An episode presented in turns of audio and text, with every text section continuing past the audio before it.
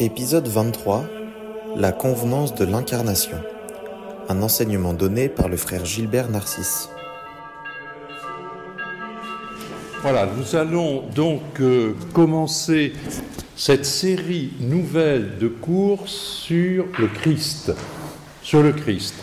Vous avez le plan sur votre feuille. Et donc, euh, après avoir euh, traité de bien des sujets dans cette euh, deuxième année hein, de la morale, là on, change vraiment de secteur. Après la morale, hein, on parle du Christ. Alors pourquoi saint Thomas parle-t-il du Christ si tardivement? Je le dirai un petit peu plus tard. hein. Mais pour l'instant, je voudrais élargir un petit peu la, la question euh, du Christ en, posant euh, deux grandes questions préalables. La première étant les sources de notre connaissance théologique du Christ. Alors je parle de notre connaissance théologique, parce que c'est toute notre foi qui nous permet de connaître le Christ. Là, c'est quand on veut faire de la théologie, où, va-t-on chercher nos sources? En fait, c'est des sources qui sont communes à tout sujet. Je pourrais faire presque la même chose en disant, quand nous allons parler de la Trinité, où vais-je chercher mes sources? Quand je vais parler de l'Église, etc. Mais le Christ a, euh, c'est un peu particulier euh, parce que ça a été, comme beaucoup d'autres sujets théologiques, extrêmement développé, extrêmement riche tout au long de euh, l'histoire du christianisme. Alors les sources de notre connaissance théologique du Christ, premièrement, petit a, vous avez sur le plan, c'est bien sûr l'écriture sainte. L'écriture sainte, la Bible, et très tôt va se présenter un paradoxe, c'est que on va défendre dès le deuxième siècle, mais finalement dès le Nouveau Testament, que c'est toute la Bible qui nous permet de connaître le Christ. C'est assez paradoxal parce qu'on pourrait dire, bah, avant que Jésus soit dans le monde, il y avait donc l'Ancien Testament, en quel sens il nous parle du Christ, voyez? Et donc ça, ça va être une, une thèse qui va être tenue par les premiers grands théologiens. hein, Les premiers grands théologiens, euh, le premier grand théologien, on pourrait dire que c'est Saint Irénée hein, de Lyon au deuxième siècle. C'est vraiment lui qui commence une argumentation théologique et justement il argumente contre une secte qu'on appelle les gnostiques. Et les gnostiques, précisément, c'était. Les gnostiques, c'est une sorte de, New Age de l'époque. Hein. C'est une espèce de, de, de bouillabaisse euh, religieuse hein, où chacun fait. Mais c'était parfois très élaboré. Mais en revanche, les gnostiques disaient l'Ancien Testament, ça ne sert à rien. Ça ne sert à rien. D'où, contre cela, hein, contre cela, eh bien, les pères euh, de l'Église ont développé qu'il est important de considérer la totalité de, la Bible pour connaître le Christ. Autrement dit, c'est le Christ qui va nous dévoiler le sens de l'Ancien Testament, mais c'est l'Ancien Testament qui va nous permettre de connaître le Christ dans toute sa profondeur. Dans toute sa profondeur. Donc ça, c'est une thèse essentielle. Si vous vous intéressez au Christ, ne croyez pas que vous êtes dispensé de l'Ancien Testament, parce que vous dites, mais c'est suffisamment long comme cela, le nouveau, si en plus il faut prendre tout. Eh bien si, il faut prendre tout. Sinon, il y a des choses qui nous échapperont. Tout simplement, d'ailleurs, ça peut se justifier simplement cela au, au plan littéraire. Vous voyez, le Nouveau Testament, il utilise beaucoup l'Ancien. Et il y a des choses qu'on ne comprend pas hein, si euh, on n'a pas une culture déjà vétérotestamentaire. Je prends le thème de la vigne. Bon, alors évidemment, peut-être nous, ça nous parle, d'accord. Mais quand euh, Jésus parle de la vigne, je suis la vigne, le vigneron, oh là là, mais il y a plein de textes de l'Ancien Testament qui parlent de cela. Et pour un juif de l'époque, ça fait tilt immédiatement. cela. Ça fait référence, en effet, à des histoires dans l'Ancien Testament, et on comprend bien si on fait cette référence à l'Ancien Testament. Donc, euh, l'écriture. Dans l'écriture, l'écriture va développer des grands thèmes, c'est ce que je vous ai mis, des grands thèmes christologiques. Alors, on pourrait en nommer beaucoup, hein, mais il y en a un qui est bien connu, euh, qui s'enracine donc dans l'Ancien Testament, qui est le messianisme. Le messianisme. Jésus est le Messie, hein, celui qui est oint par Dieu, hein, qui reçoit l'onction.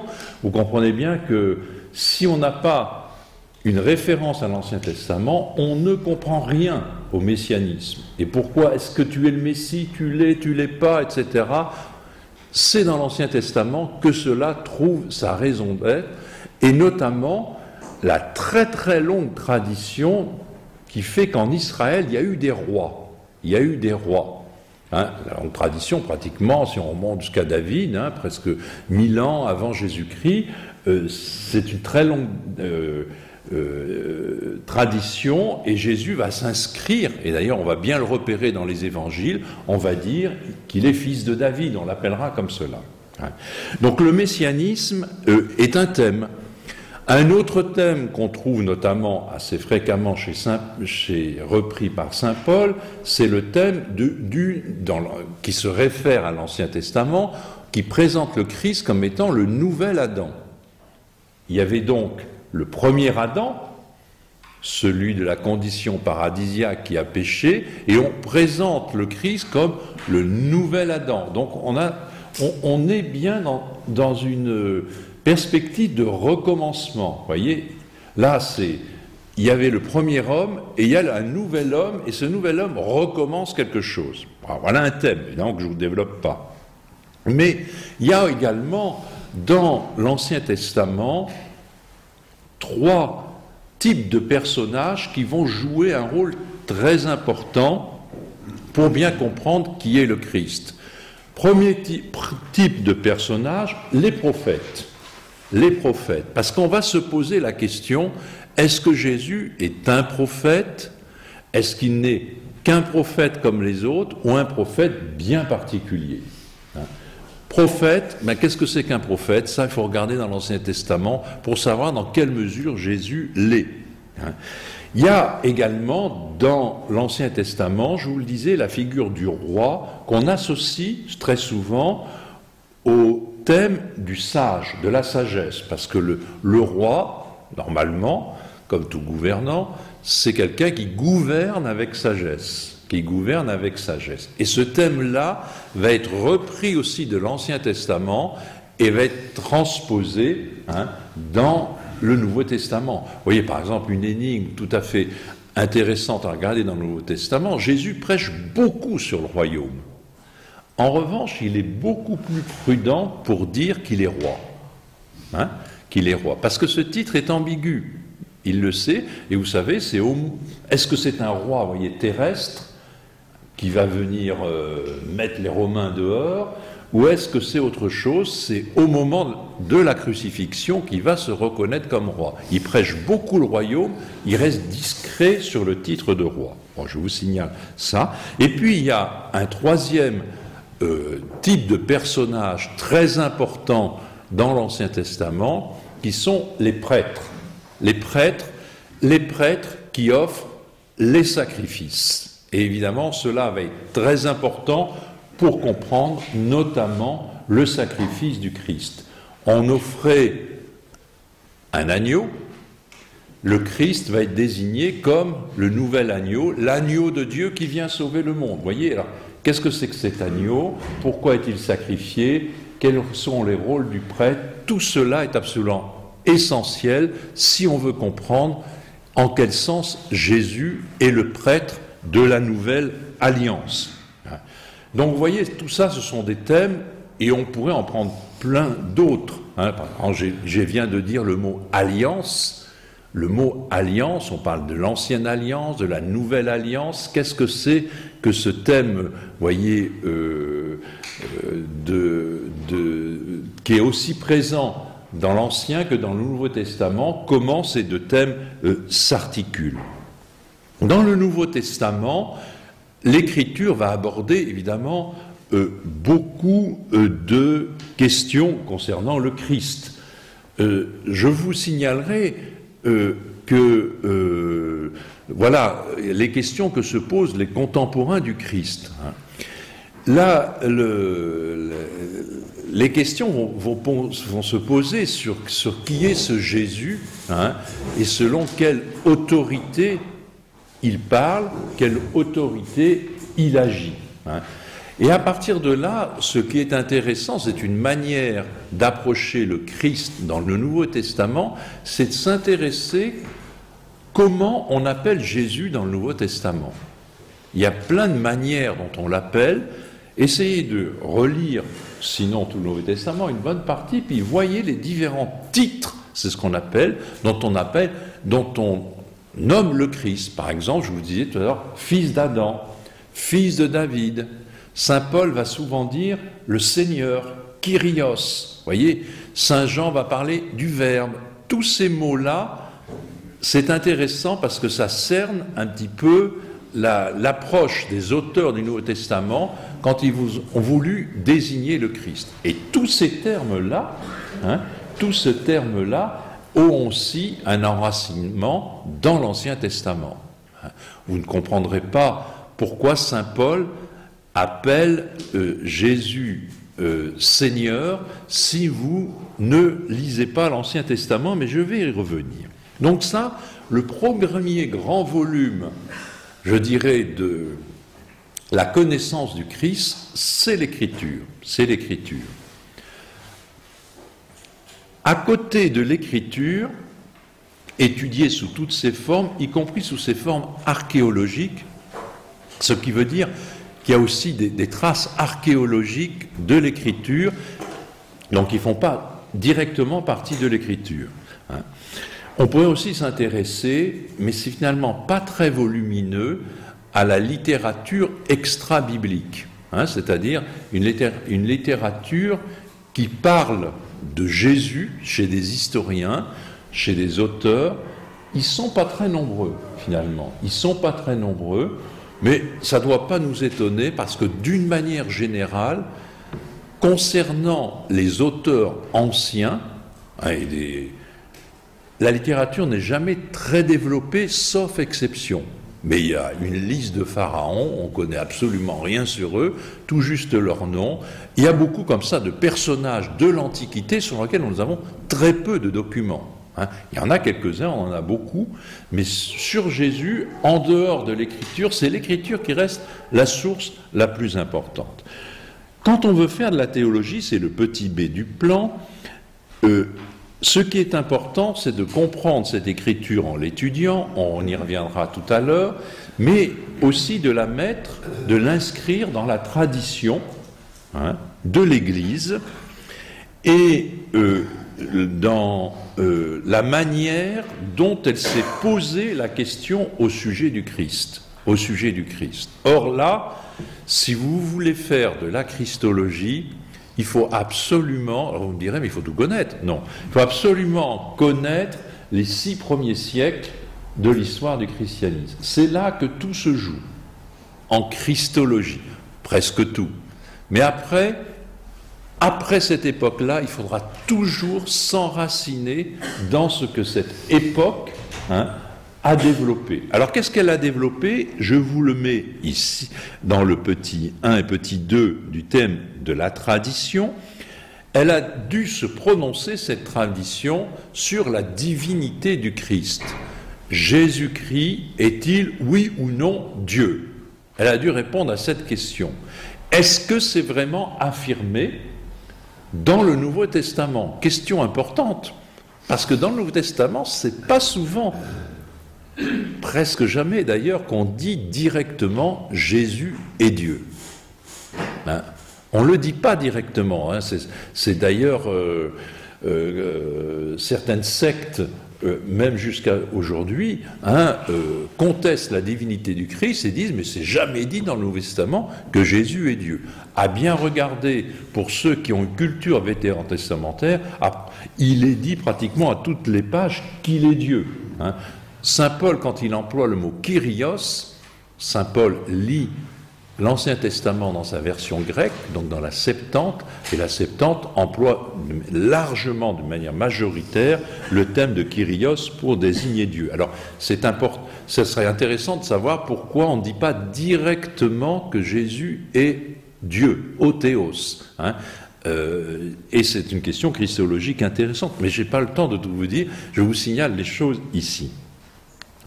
Donc, cela va être euh, enseigné d'une manière euh, dogmatique et d'une manière euh, conciliaire. C'est ce que je vous ai mis au concile de Nicée en 325, qui est la première partie de notre credo. Hein. Le concile de Nicée qui s'est constitué hein, contre un des premiers grands hérétiques qui s'appelait Arius, qui précisément niait la divinité de Jésus. Et contre Arius, après des péripéties qui feraient nos délices si on avait le temps de les raconter, euh, les pères conciliaires ont affirmé que Jésus est, Seigneur. Hein. Il est engendré, mais pas créé. Alors ça, ça mériterait une explication. Hein. Je ne vous la donne pas, vous la rechercherez, et, mais elle est importante parce que justement, c'était une argumentation d'Arius qui disait Jésus est engendré, donc c'est une créature. Et donc les pères vont répondre, non, on peut concevoir qu'il y ait un engendrement alors qu'on n'est pas une créature. Et vous voyez, là, c'est l'ouverture sur le mystère trinitaire. Il faut bien voir que dans l'Antiquité, la question du Christ s'est faite en même temps qu'on a qu'on recherchait, qu'on a mis en évidence le mystère de la Trinité. Les deux sont conjoints. Nous, on les sépare pour des raisons de clarté. Donc en 325 s'est posée la question de la divinité du Christ. À partir du IVe siècle, même si tout ne s'est pas éteint à ce moment-là, hein, parce que l'arianisme avait une forte implantation, euh, mais malgré tout, la divinité du Christ était assurée. D'où on s'est posé dans un deuxième temps, mais comment cet homme que les disciples ont fréquenté est-il Dieu? Non pas est-ce qu'il l'est, ça maintenant c'est établi, mais comment est-ce possible? Eh bien, ça a amené de très nombreuses discussions sur comment peut s'associer la nature divine et la nature humaine. Hein, comment peut s'associer la nature humaine et la nature divine? Eh bien, évidemment, elles ne peuvent pas s'associer n'importe comment pour qu'elle s'associe, parce que la nature divine c'est quelque chose d'incréé, c'est Dieu lui-même, la nature humaine c'est quelque chose de créé, donc ça ne peut pas fusionner, et si ça s'unit, il faut un troisième terme, ce troisième terme c'est la personne. Je n'entre pas là-dedans parce que ça sera l'objet de l'exposé de la fois prochaine, si je ne m'abuse, oui, du 9 mars. 9 mars, on va vous expliquer cela en long et en large. Mais au concile donc de Chalcédoine, voyez, en 451, il faut aller vraiment, il faut connaître le concile de Chalcédoine, sinon, en théologie, en christologie, on dit des âneries sur le Christ. Euh, en 451, les pères conciliaires, après de nombreux débats, vont affirmer que l'union dans le Christ, l'union de la nature humaine avec la nature divine, s'est faite dans la personne, non pas au plan des natures, mais sur le plan de la personne, c'est-à-dire du Verbe de Dieu. Or, en grec, vous savez que personne, entre autres, peut se dire hypostase. Hypostase, et c'est pour ça qu'on appelle ce mystère de l'union du Christ l'union hypostatique.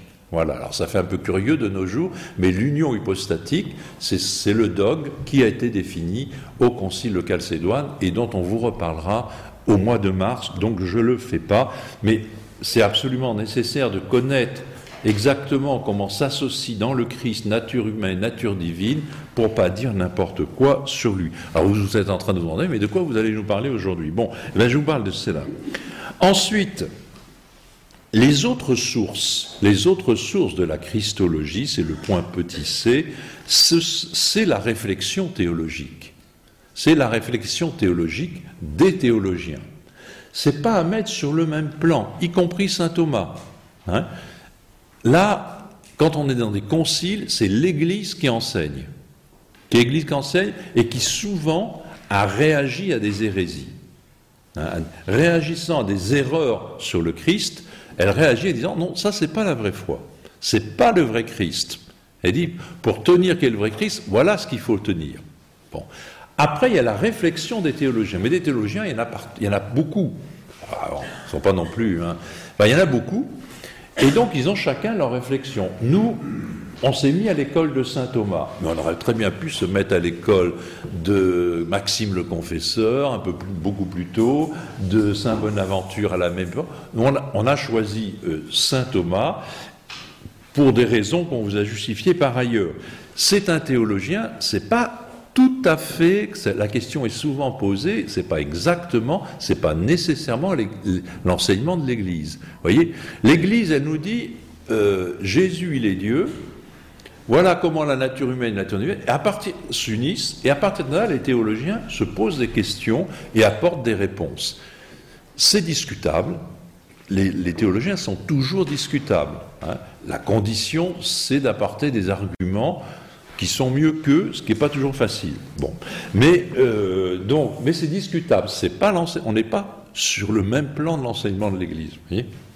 Donc, la, réflexion théologique, notamment, il y a la période des pères de l'Église, qu'on considère en général comme étant une période importante, c'est-à-dire dans les 6, 7, 8, ça dépend, premier siècle de l'Église.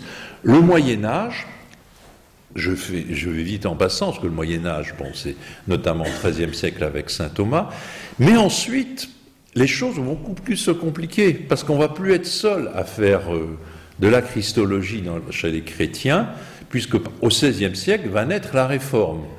Et à partir de la Réforme, euh, déjà, hein, il y avait la petite scission, la scission importante avec l'orthodoxie, mais déjà le christianisme va développer une vision du Christ qui va circuler entre plusieurs traditions qui vont s'influencer. On pourrait dire chacun dans son coin, les catholiques, les protestants et les orthodoxes. Eh bien, c'est pas pas comme cela. Euh, en fait, parce que les théologiens, eh ils regardent ce que font les autres. Hein. Et donc, ils s'influencent mutuellement, et on aura en effet des, des thèses euh, catholiques qui ont influencé le protestantisme, l'inverse aussi, etc. Donc ça devient un petit peu plus complexe, voilà, à partir du XVIe siècle, parce qu'à partir du XVIe siècle, il y a plusieurs confessions chrétiennes. Avant, je dirais, il y avait plusieurs positions de théologiens, mais soit c'était des hérétiques, soit ils étaient dans l'Église catholique. Là, on est dans plusieurs confessions qui ont plusieurs traditions, plusieurs principes d'interprétation, hein, le protestantisme accordant pas la même place, par exemple, à l'autorité d'une tradition, mais sur le Christ, il reste malgré tout euh, euh, assez référé à une tradition importante.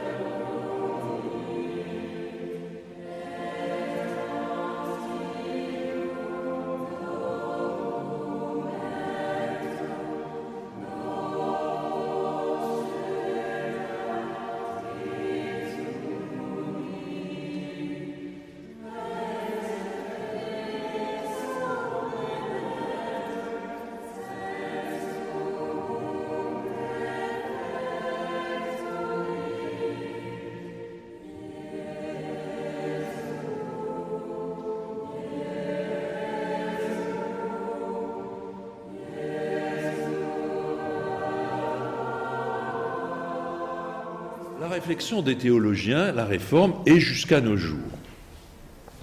Jusqu'à nos jours, je vais en reparler, je ne l'ai pas mis ici. Petite idée qui est source aussi de la connaissance pour la théologie, c'est l'expérience spirituelle des croyants. Et on pourrait dire l'expérience spirituelle, et en particulier l'expérience mystique.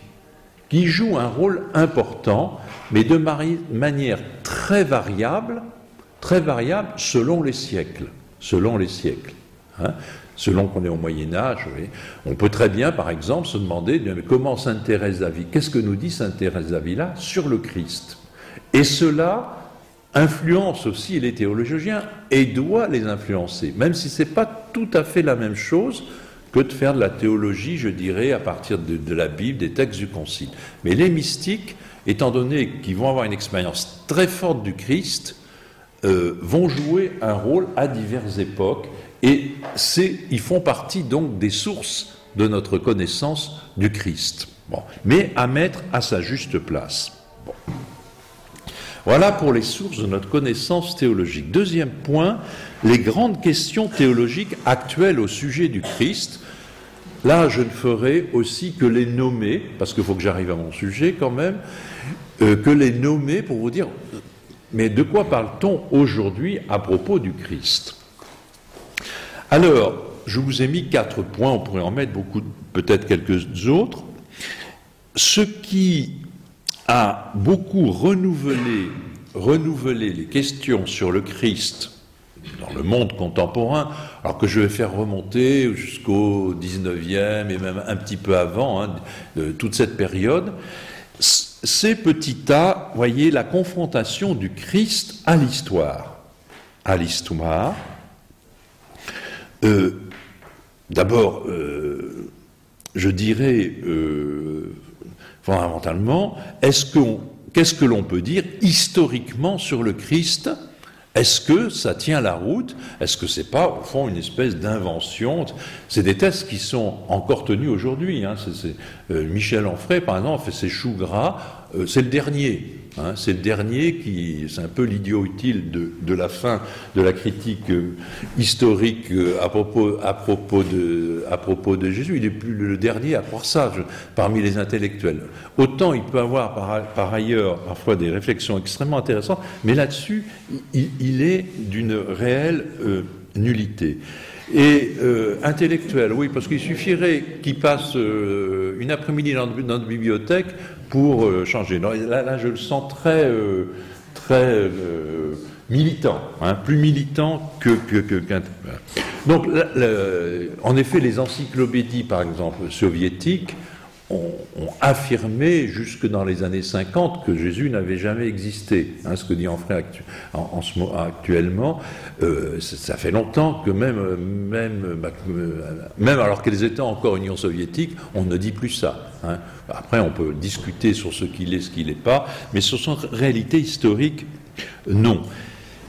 Ce qui a beaucoup renouvelé aussi l'approche du Christ dans l'époque contemporaine, donc c'est après saint Thomas, ça évidemment, hein, c'est ce qu'on appelle l'interprétation critique des Écritures et notamment l'interprétation historico-critique des Écritures, des méthodes qui ont commencé vraiment euh, dans une période de maturité fin du 19e, début du 20e, et qui n'ont cessé hein, de euh, ce. Alors là, c'est, vous voyez, on se vaut, mais voilà, vous nous avez dit que notre source principale, c'était la Bible, mais est-ce que vous êtes sûr que votre source, historiquement, est ce qui est raconté, est-ce que ça tient la route, et notamment du point de vue de l'histoire? Du point de vue de l'histoire, et donc ça a amené d'innombrables études, hein, et qui évidemment ont renouvelé beaucoup les questions sur le Christ et notre connaissance du Christ, et ça continue jusqu'à nos jours.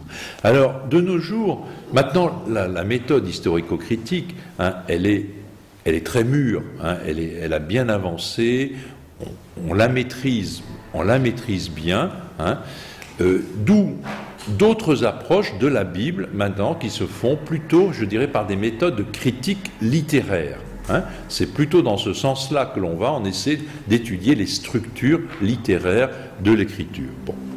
Mais ça, le Christ et l'histoire, voilà une sphère, voyez, qui, peut amener beaucoup de choses. Le dernier livre là qui est sorti de, l'étude du Coran, vous voyez, une étude historique, parce que c'est ce qui manquait un peu pour le Coran, une étude un peu historico-critique qu'on dit, mais est-ce que ça tient la route le Coran sur le plan historique hein. Euh, Ils ont retardé beaucoup, bah, ils ne sont pas complètement acquis à la, à la méthode, hein, évidemment, parce qu'elle est très éprouvante. Elle semble remettre en question beaucoup de choses si on a une approche critique et non pas uniquement, moi j'y crois, c'est la Bible et de ma foi, je donne ma foi à l'écriture. Ah mais il faut être capable aussi d'y mettre, vous voyez, est-ce que ça va passer l'épreuve de la critique, notamment la critique historique? Ça, c'est un, lieu de recherche qui continue toujours actuellement. Un deuxième lieu de recherche en christologie, c'est le petit b, peut-être que ça peut vous intriguer, qui est la question de la conscience du Christ. La conscience du Christ.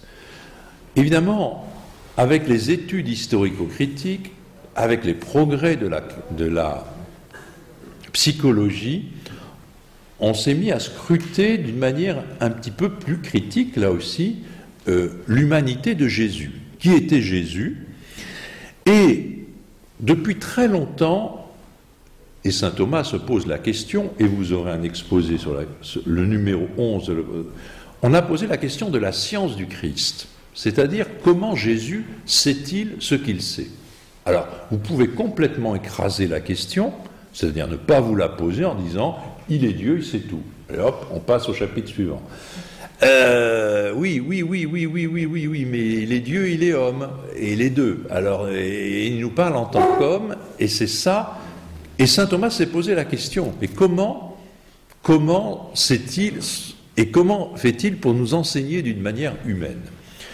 Alors ça, c'est une question qui est très ancienne, vous voyez, on monte à Saint Thomas et même bien au-delà, on vous en parlera, donc je ne vous en parle pas. Ce qui est plus récent, c'est de poser la question de la conscience du Christ. Non pas sa conscience morale, est-ce qu'il connaissait le bien ou le mal, mais plutôt la conscience de son identité.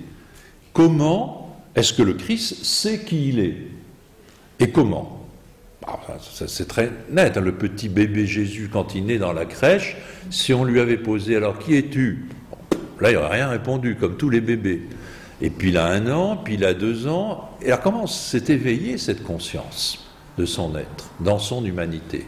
Là aussi, vous pouvez complètement écraser la question en disant il était Dieu, ça a bien dû jaillir à un moment, claque final. Mais voyez, on se pose un peu plus la question en disant à quel moment est-ce que, voilà, et jusqu'où était-il conscience de qui il est, hein, et de conscience aussi de la mission qu'il devait remplir. De la mission qu'il devait remplir. Hein.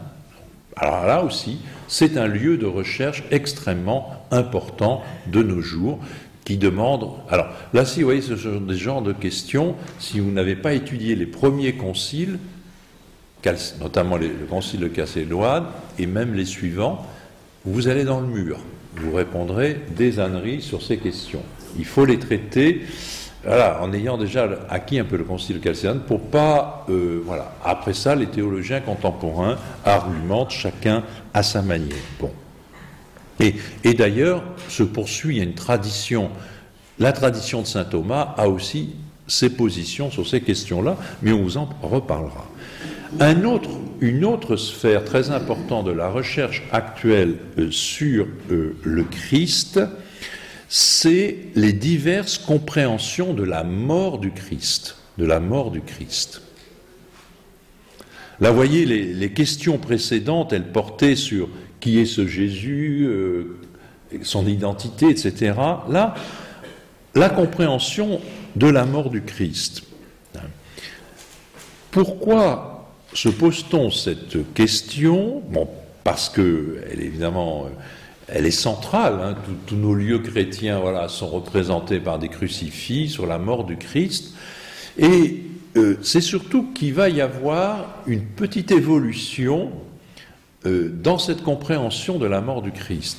En général, traditionnellement, on comprend la mort du Christ à partir de quatre euh, thèmes théologiques euh, principaux qui sont pris au moins pour trois d'entre eux dans l'Écriture, donc qui ont une histoire dans le Nouveau et dans l'Ancien Testament. Hein. Ces thèmes, donc, étant celui euh, du sacrifice, la mort du Christ est un sacrifice. Alors, voyez, mais qu'est-ce que c'est que la mort du Christ comme sacrifice dans le Nouveau Testament, qu'est-ce que c'était qu'un sacrifice dans l'Ancien, comment Jésus a renouvelé tout ça, vous voyez toutes les questions qu'on peut. Ça, c'est un thème. Il y a un autre thème très biblique également dans toute la Bible qui est le thème du rachat, du rachat, qui a donné le mot rédemption. Hein? C'est l'idée, donc, qu'en mourant sur la croix, Jésus nous rachète hein, du péché parce que euh, eh bien, nous avions été vendus hein, par le péché. Donc, rachat. Un autre terme qui est assez présent aussi dans toute l'écriture, je ne développe pas ça. Hein. Donc, premier, sacrifice, rachat. Le troisième thème, c'est le thème de mérite. Mérite. Jésus, en donnant sa vie, nous a mérité le pardon. Donc, voyez, ce terme de mérite, qui va être un, point d'ailleurs, vous, le savez, de discussion très forte avec le protestantisme. Hein. Euh, quel, quel est le rôle des mérites du Christ? C'est une manière de parler de sa mort. En mourant sur la croix, il nous a mérité. Et qu'est-ce que ça veut dire que ce mot mérite? D'où il vient? Comment il a évolué? Parce que ces mots ont évidemment une source biblique, mais ont évolué aux diverses époques de la théologie. Il y a enfin un quatrième mot qui n'est pas, lui, directement biblique, mais qui a été très développé au Moyen Âge, qui est le mot satisfaction. Hein, satisfaction. La mort du Christ a satisfait, hein, a satisfait à la peine de péché que nous méritions. Là aussi, c'est un mot euh, c'est un concept donc théologique qui demande une, attention euh, très précise pour voir les divers sens. Ces quatre mots, sacrifice, rachat, mérite, satisfaction, vous les retrouvez comme tels chez saint Thomas quand il présente la passion du Christ. Comment comprendre la passion du Christ? Ce sont ces quatre mots. Ces quatre mots, je vous avertis, mais je, je ne le traite pas sont tous susceptibles d'être mal compris et de déformations importantes, graves, non seulement en théologie, mais, y compris, mais aussi pour sa vie spirituelle. Donc il faut faire attention. C'est normal, on, est dans, on essaie de comprendre la mort de quelqu'un, et donc ça peut vite devenir morbide. Hein? on peut développer, on peut dégénérer ces mots, et on ne s'est pas gêné pour le faire, parfois en théologie, souvent chez certains spirituels, hein, ou dans des termes de prédication. Donc faisons attention à ces quatre mots, il faut les comprendre, il ne faut pas les comprendre d'une manière tordue, sinon on aura une mauvaise compréhension de la mort du Christ. Mais depuis le XVIe siècle, donc depuis les protestants, est apparu un cinquième concept qui va avoir beaucoup, beaucoup de succès chez tout le monde, c'est-à-dire non seulement chez les protestants, mais chez les orthodoxes et chez les catholiques. Ce mot est plus abstrait, c'est le mot substitution. Substitution. Substitution. Voyez, c'est l'idée, c'est l'idée que Jésus, en mourant sur la croix, a pris ma place. Ça, c'est pas présent, pas présent en concept chez saint Thomas. L'idée de substitution. Autrement dit, quand vous dites que Jésus est mort pour nous, le pour nous, on peut le comprendre de deux manières. Pour nous, ça peut être en notre faveur, il est mort pour nous, pour nous sauver du péché. Ça peut se comprendre selon le sens de la substitution à notre place à notre place, il subit la peine que nous aurions dû subir si euh, nous n'avions pas été sauvés du péché. Alors cette théologie-là, elle connaît, elle est plus ou moins acceptée. Hein, dans la tradition thomiste, on est un petit peu réticent sur ce concept-là, mais tout en reconnaissant qu'il n'est pas sans un certain intérêt. Mais il peut être compris aussi, ce terme-là, à notre place, de manière un petit peu tordue aussi, mais je n'ai pas à vous l'exposer ici, donc, euh, parce qu'il faudrait plus du temps. Donc vous voyez, la compréhension, moderne de la mort du Christ, elle est à travers tous ces mots. Enfin, le deuxième thème, et je vais arriver à mon sujet, c'est la question du salut qu'a réalisé le Christ. Alors, ça comprend deux volets, cela. Un, est-ce que le Christ sauve tout le monde? Question qu'on peut se poser, est-ce qu'il est, Dieu a mis en place tout cela pour sauver les hommes? Est-ce que tout le monde, est-ce que réellement le Christ sauve tout le monde? Première question, vous voyez, une question importante. Question qui s'est vite compliquée en plus par la situation récente, plus ou moins récente, mais la situation récente interreligieuse. Je dirais récente parce que le fait que les, religions, les grandes religions ou les principales croyances coexistent de manière beaucoup plus forte qu'autrefois. Autrefois, bon, on ne se faisait pas de détails, les musulmans, c'était rien du tout, œuvre du diable, terminé, on passe à la ligne suivante, on ne se posait pas la question du salut des musulmans, ils ont qu'à être chrétiens comme tout le monde, et ils sont sauvés. Alors, euh, bon, j'exagère parce que c'était quand même pas tout à fait ça, mais, euh, mais de nos jours, on coexiste beaucoup, on coexiste avec des bouddhistes, avec des musulmans, on coexiste avec l'hindouisme, on coexiste... et on dit que le Christ est venu sauver tous les hommes, d'où la question comment ça se passe? Dans les confessions chrétiennes, on s'en sort bien maintenant. Mais en dehors du christianisme, comment ça se passe? Hein? Comment dire que Jésus est le sauveur de tous les hommes?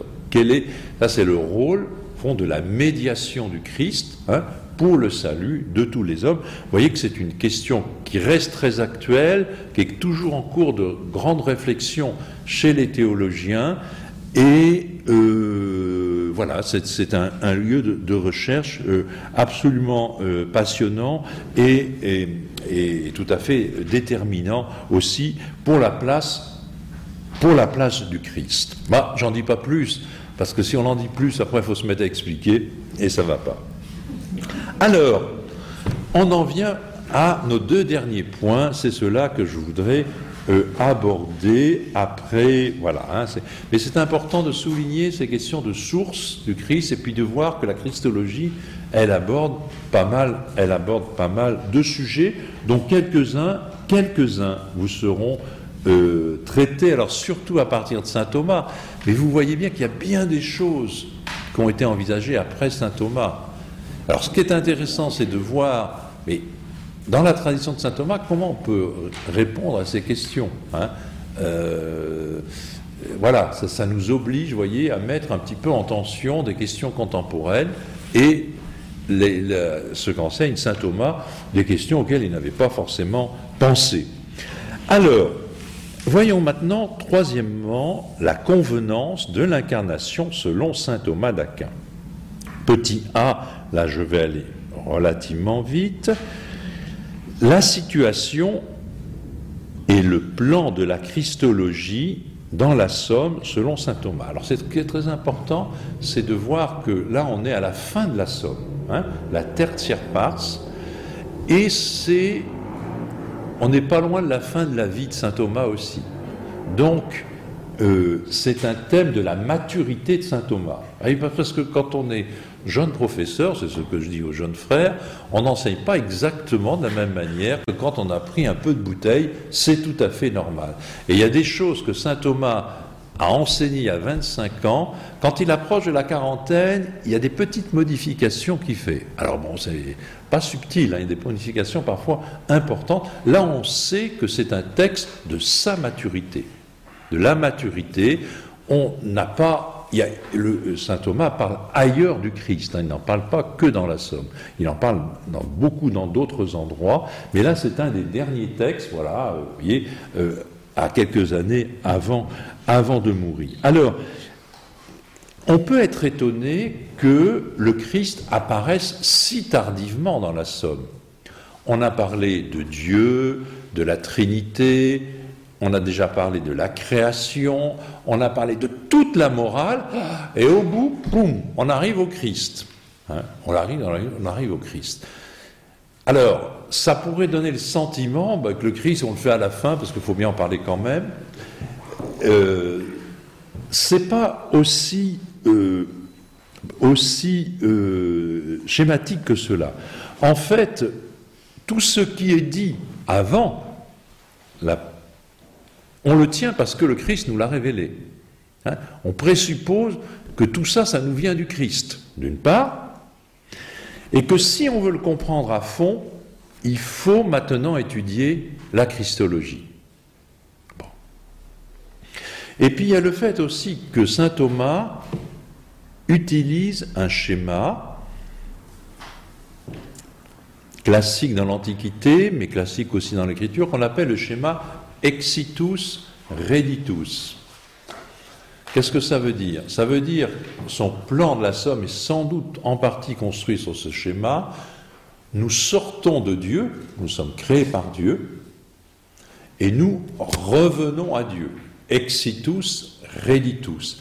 Et comment nous revenons à Dieu? Par le Christ, par le Verbe incarné. C'est pour ça que c'est mis ici. Hein. Exitus, créé par Dieu, reditus, je reviens à Dieu. Hein. C'est un schéma en philosophie qui est platonicienne qui est très connu, mais qui, n'est pas, qui est aussi un schéma biblique qu'on trouve, euh, en tout cas chez saint Paul. Alors, il faut savoir que dans la somme de théologie, quand saint Thomas parle ici du Christ, il est présupposé que nous ayons fait l'étude du Christ dans la Bible et l'étude du Christ dans la tradition. Il ne traite pas, cela. Lui, il pose simplement des questions qui se posent à partir de ce qui a été étudié dans la Bible. Hein. Par ailleurs, saint Thomas a commenté les Écritures où il parle du Christ. Mais ça, donc quand je vous disais les sources de notre connaissance, l'Ancien Testament, la tradition, tout ça n'est pas traité chez saint Thomas ici. Euh, donc, il va euh, présenter euh, ce, dont il va parler dans le petit texte que je vous ai mis ici, voyez, en bas. Ça, c'est le prologue de son cours de Christologie dans la Somme, où nous le lisons. Dit Notre Sauveur, notez le, terme Sauveur qui revient souvent, Notre Sauveur, le Seigneur Jésus, en sauvant son peuple du, du péché, au témoignage de l'ange, selon saint Matthieu, s'est montré en nous, à nous, comme le chemin de la vérité par lequel il nous est possible de parvenir à la résurrection et à la béatitude de la vie immortelle. Donc c'est le réditus. Je reviens à Dieu par le Christ. Aussi, dit-il, pour mener à son terme toute notre entreprise théologique. C'est-à-dire que si on ne parle pas du Christ, on n'a pas fini, évidemment. Il est nécessaire après avoir étudié la fin ultime de la vie humaine, puis les vertus et les vices, vous voyez, il avait, suivi notre plan, de continuer notre étude par celle du Sauveur de tous, considéré en lui-même, puis par celle des bienfaits dont il a gratifié le genre humain. Alors, vous voyez, ce qu'il annonce, on va parler du Christ, et puis des bienfaits.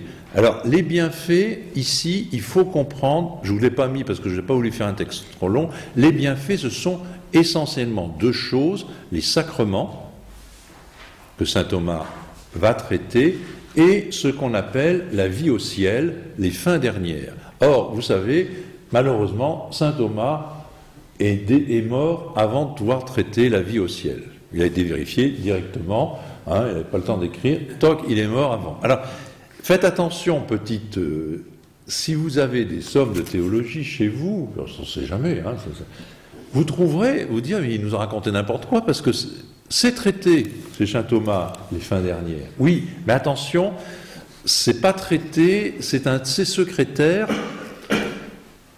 à Saint Thomas qui a pris des textes anciens et qui les a mis là. Alors c'est important à savoir parce que les textes qu'on a pris de Saint Thomas, c'est des textes de jeunesse.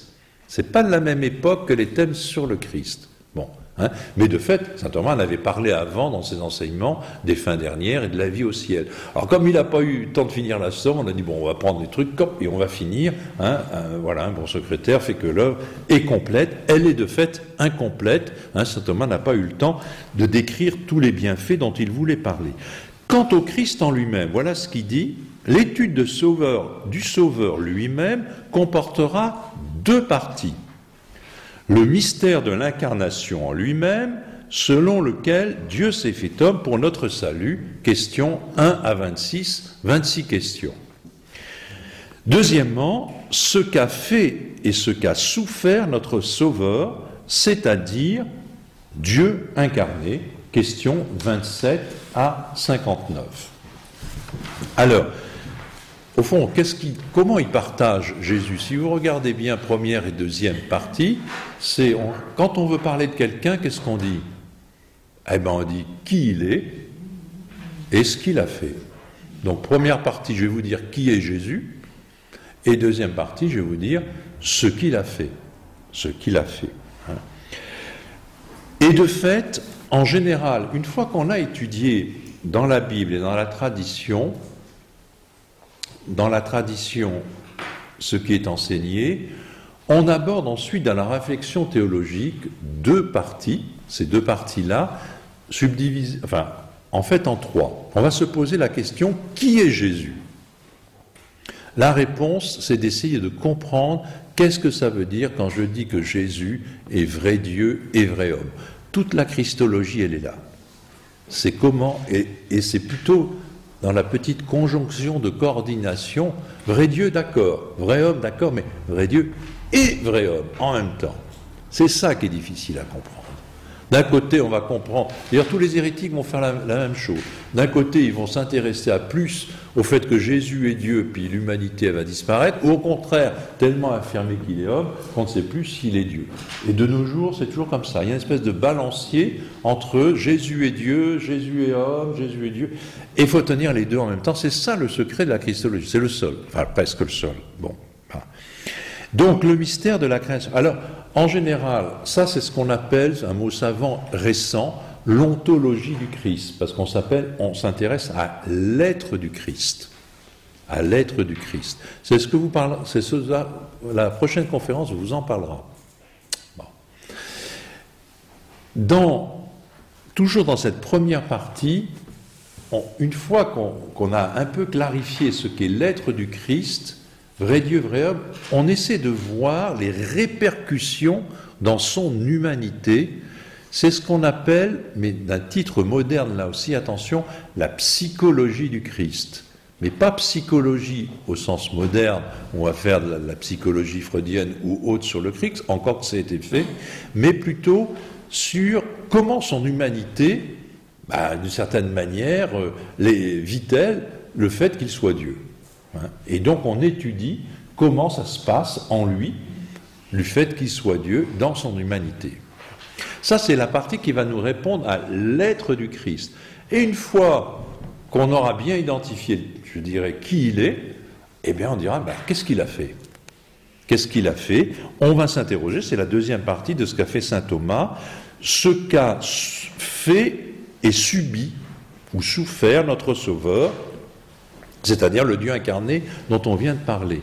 Autrement dit, c'est ce que vous trouverez dans la, dans, chez, dans la somme des théologies, souvent appelée la vie du Christ. Ici, saint Thomas va reprendre du début de l'incarnation dans la Vierge Marie, c'est là qu'il parle de la Vierge Marie, jusqu'à la, la, passion, la résurrection et puis Jésus qui est monté au ciel, et va reprendre tous les épisodes de la vie de Jésus pour essayer de montrer comment ce qu'il a réalisé à travers la vie du Christ, il serait mieux de parler des mystères de la vie du Christ. Et regardez comme votre plan est bien fait.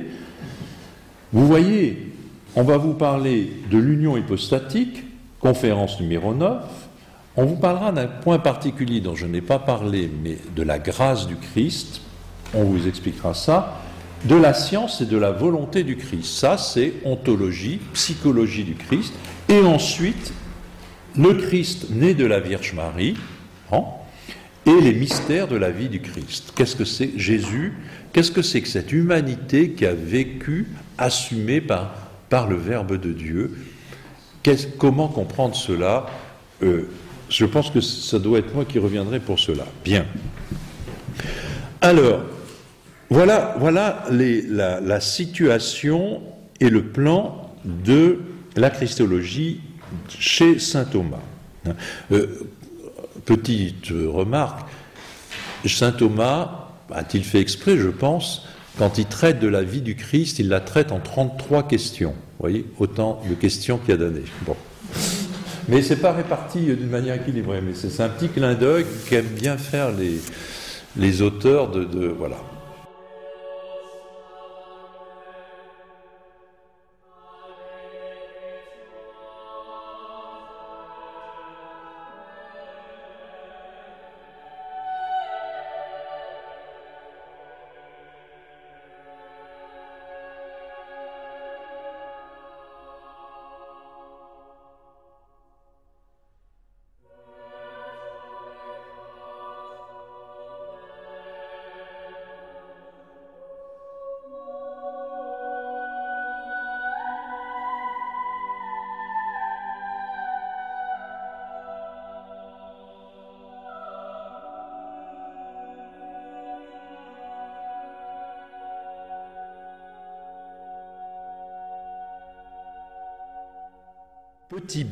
La question sous la forme de convenance. Il faut d'abord, peut-être que vous avez été surpris par ce mot convenance.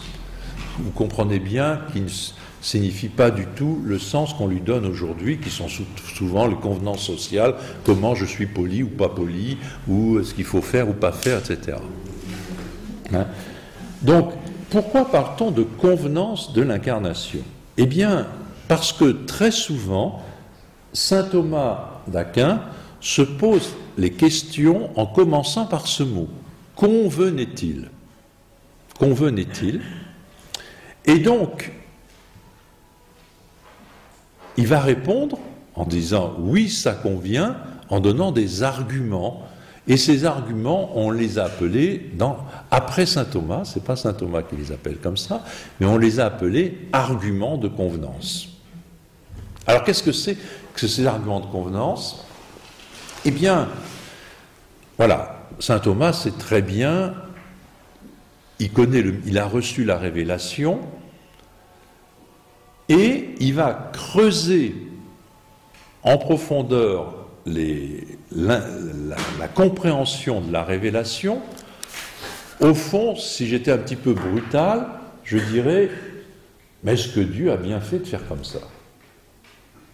Est-ce qu'il n'aurait pas pu faire autrement? Pour nous sauver que ce qu'il a fait Est-ce que ça convient ce qu'il a fait? C'est une manière d'interroger. Et alors vous voyez, ça permet de dire, mais s'il avait fait autrement, comment ça serait? Et si, puisqu'il n'a pas fait autrement, pourquoi il a fait comme cela? C'est une manière d'interroger. Et évidemment, la partie sur le Christ commence par cette question. Mais Convenait-il que Dieu nous sauve de cette manière, ou tout simplement d'abord qu'il s'incarne?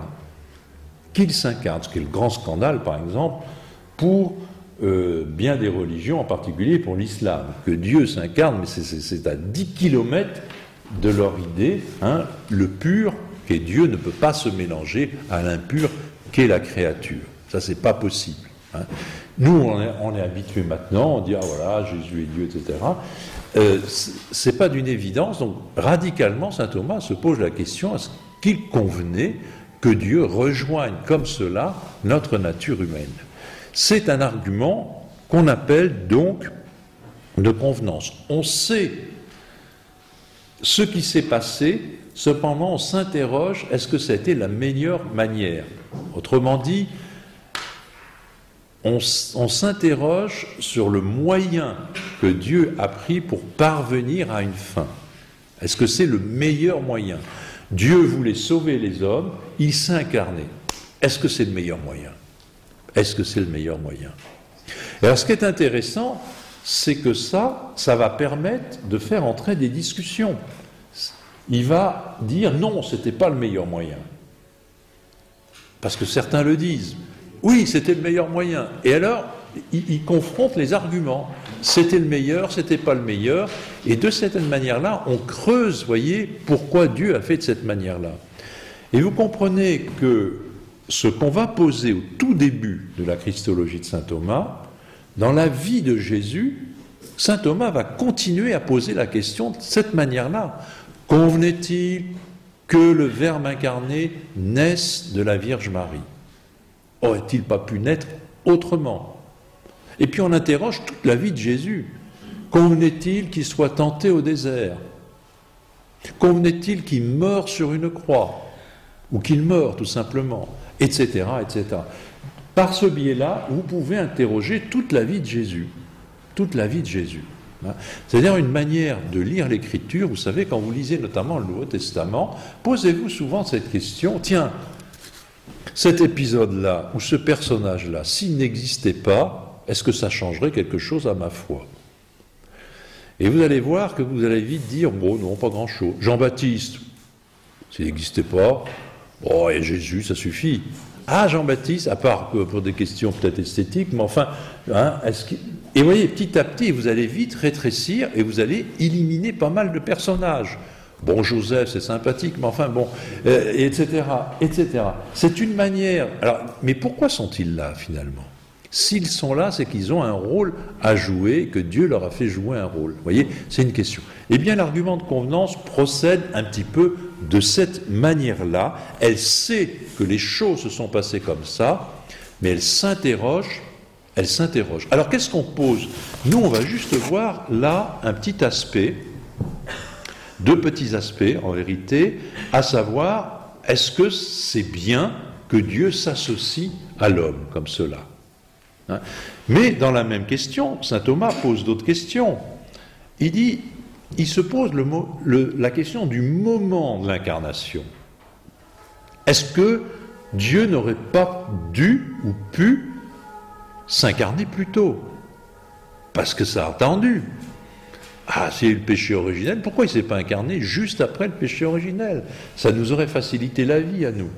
Et puis il dit, mais alors à ce moment-là, si c'est pas aussitôt, dès le début, pourquoi s'est-il pas incarné à la fin plutôt? Vous voyez, c'est la question du moment. Et ça, et ça c'est quelque chose, un thème très précieux dans le Nouveau Testament, qui parle, vous savez, ce qu'on appelle un kairos, c'est-à-dire un moment favorable, il y a un moment favorable. Pourquoi est-il favorable ce moment?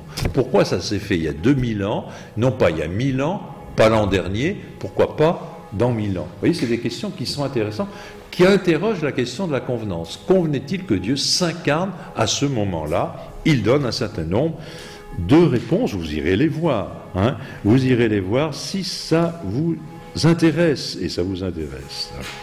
Il y a une autre question, mais je vais la garder pour ma dernière partie. Alors, la question, voyez, sous la forme de la convenance. J'ajouterai une chose.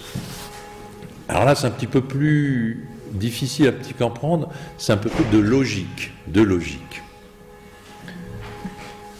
Euh, vous savez que du temps de saint Thomas, on essaie de mettre la théologie sous la forme d'une science telle qu'elle pouvait être conçue à son époque. Le modèle auquel se réfère saint Thomas, c'est la logique d'Aristote. La logique d'Aristote. Aristote nous explique plusieurs choses. Mais enfin, en logique, il nous dit pour qu'une chose soit prouvée, il faut arriver à une conclusion nécessaire, qu'il n'y ait pas de doute, qu'il n'y ait pas de doute, une conclusion nécessaire. Comment arrive-t-on à une conclusion nécessaire par un raisonnement logique? Qu'est-ce que c'est qu'un raisonnement logique? Vous savez, pour Aristote, c'est principalement ce qu'on appelle le syllogisme. Le syllogisme. Tout homme est mortel, Jésus est un homme, donc Jésus est mortel. Raisonnement absolument euh, implacable, vous pouvez rien dire, c'est la pratique du syllogisme étudiée en logique. Et on arrive donc ici à une conclusion nécessaire, nécessaire. Et alors très souvent, vous allez voir que cette nécessité va apparaître dans les questions que Jésus pose. Mais on s'attendrait justement à ce qu'il pose toutes les questions. Était-il nécessaire que Dieu s'incarne, nécessaire que Jésus soit tenté? Et non, il n'emploie pas le mot nécessaire, il emploie le mot convenait, qui est beaucoup plus doux d'une certaine manière. Convenait-il? Donc là, on est dans une manière, voyez, non pas uniquement sur une logique humaine, sur une manière très subtile d'interroger la sagesse divine. Pourquoi a-t-elle fait comme cela? Et donc on va donner ces arguments, non pas la conclusion d'un syllogisme, hein, qui, qui, arrive à une conclusion nécessaire, mais alors en fait saint Thomas va très souvent articuler les deux types des raisonnements, arguments de convenance, arguments syllogistiques. Hein. Et parfois dans la même question on trouve les deux qui sont présents et qui sont présents. Donc il faut faire attention, c'est un petit point logique que je vous signale, que j'ai étudié très longuement autrefois, euh, donc je ne vous en parle pas, parce qu'on pourrait y passer évidemment des heures et des heures absolument passionnantes, mais c'est un peu aride. Bon.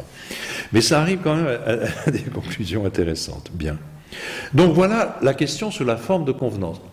Notez bien que si saint Thomas fait la théorie du syllogisme, il n'a jamais fait la théorie de l'argument de convenance.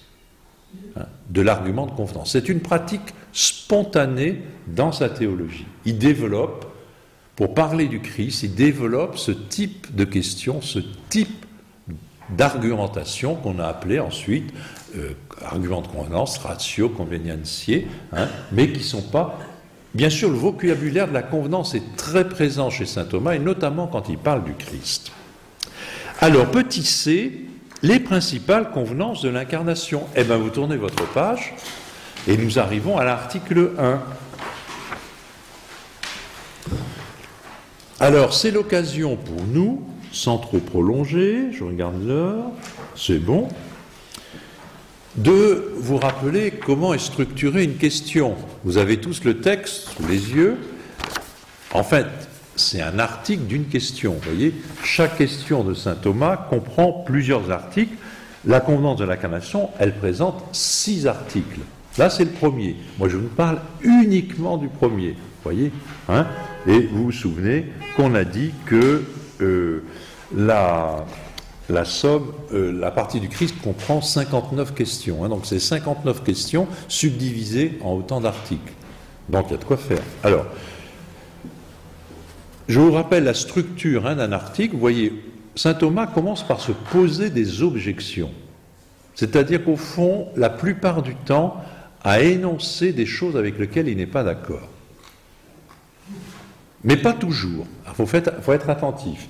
Mais il se fait des objections, ce qu'on appelle les objections. Ensuite, il y a, voyez, je vous ai mis en gras, objection si vous descendez. Alors, première objection, deuxième, troisième, quatrième. C'est pas beaucoup. Saint Thomas fait court. Hein.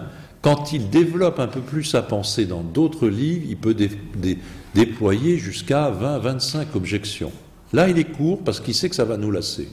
Il s'adresse à des étudiants, dit-il. Après, il y a ce qu'on appelle le cependant, le sed contra. dit oui, il y a ces idées, mais on peut voir les choses autrement. Donc, il va dire, moi, je prends les choses dans un autre angle. Ça, c'est le sed contra. D'où, et après, donc ça, ça exprime, là il est particulièrement développé et intéressant, et à partir de là, il va donner son argumentation, c'est dans la conclusion.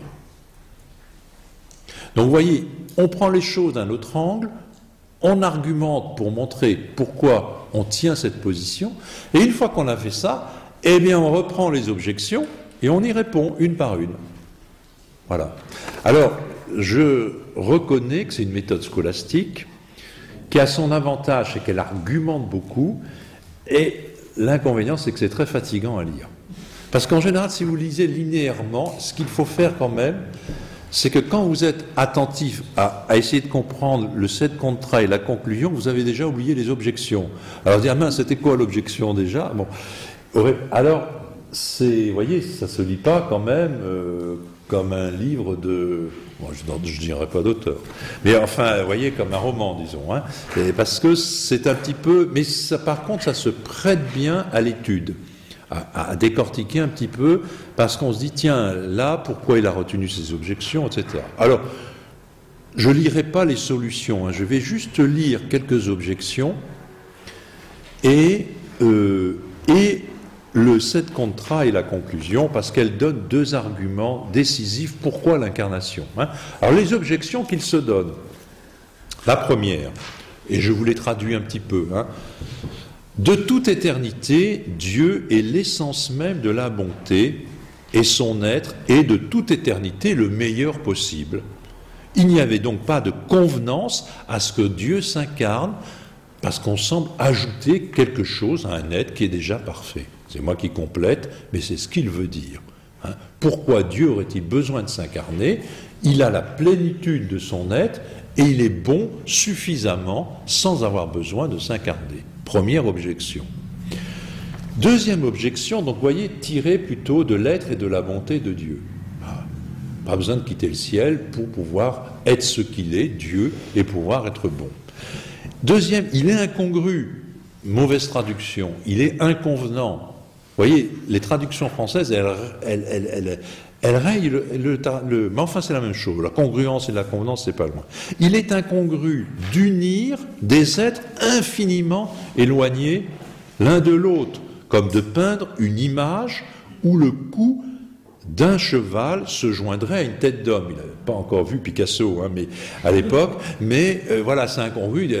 Faire que Dieu se connecte à un homme, c'est comme si on mettait une tête de cheval, vous voyez, sur. C'est un monstre.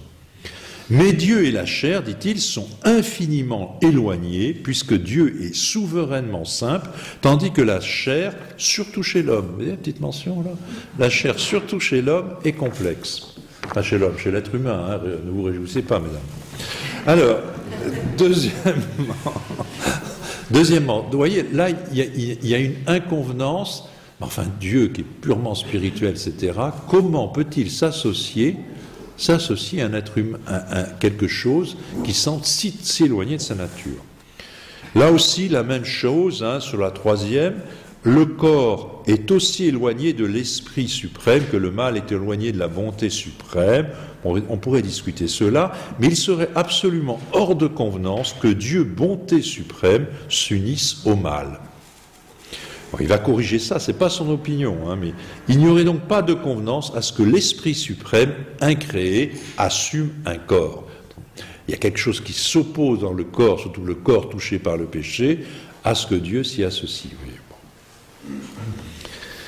Quatrième objection, il est inconcevable que celui qui dépasse toute grandeur se renferme dans ce qu'il y a de plus petit et que l'être chargé des grandes choses s'abaisse à des petitesses. Mais Dieu qui a la charge de tout l'univers ne peut être renfermé dans cet univers.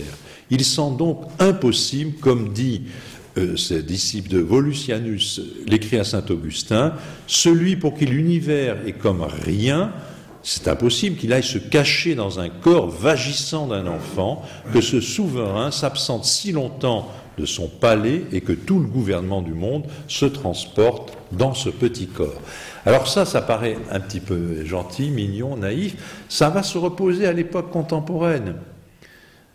Jésus s'est fait homme dans un peuple particulier dans un peuple juif à une époque très circonscrite, est-ce qu'on peut prétendre que 33 ans de cette humanité soient à l'origine du salut de tous les hommes? Ça peut, Vous voyez, ça peut se poser. C'est limité, c'est très particularisé finalement comme vie, très limité, et nous on prétend en faire le salut de toute l'humanité. Vous voyez, c'est une question qui se pose. Bon. Alors, ça, c'était les objections qu'on peut se faire, quelques-unes parmi tant d'autres. Réponse de saint Thomas. Cependant, euh, donc c'est pas en même temps, hein, tout à fait, c'est cependant là. Hein. il apparaît, dit-il, de plus haute convenance. Ça, c'est ce qu'on appelle une convenance. Vous savez, en latin, c'est le convenientissimus, c'est le superlatif. Hein.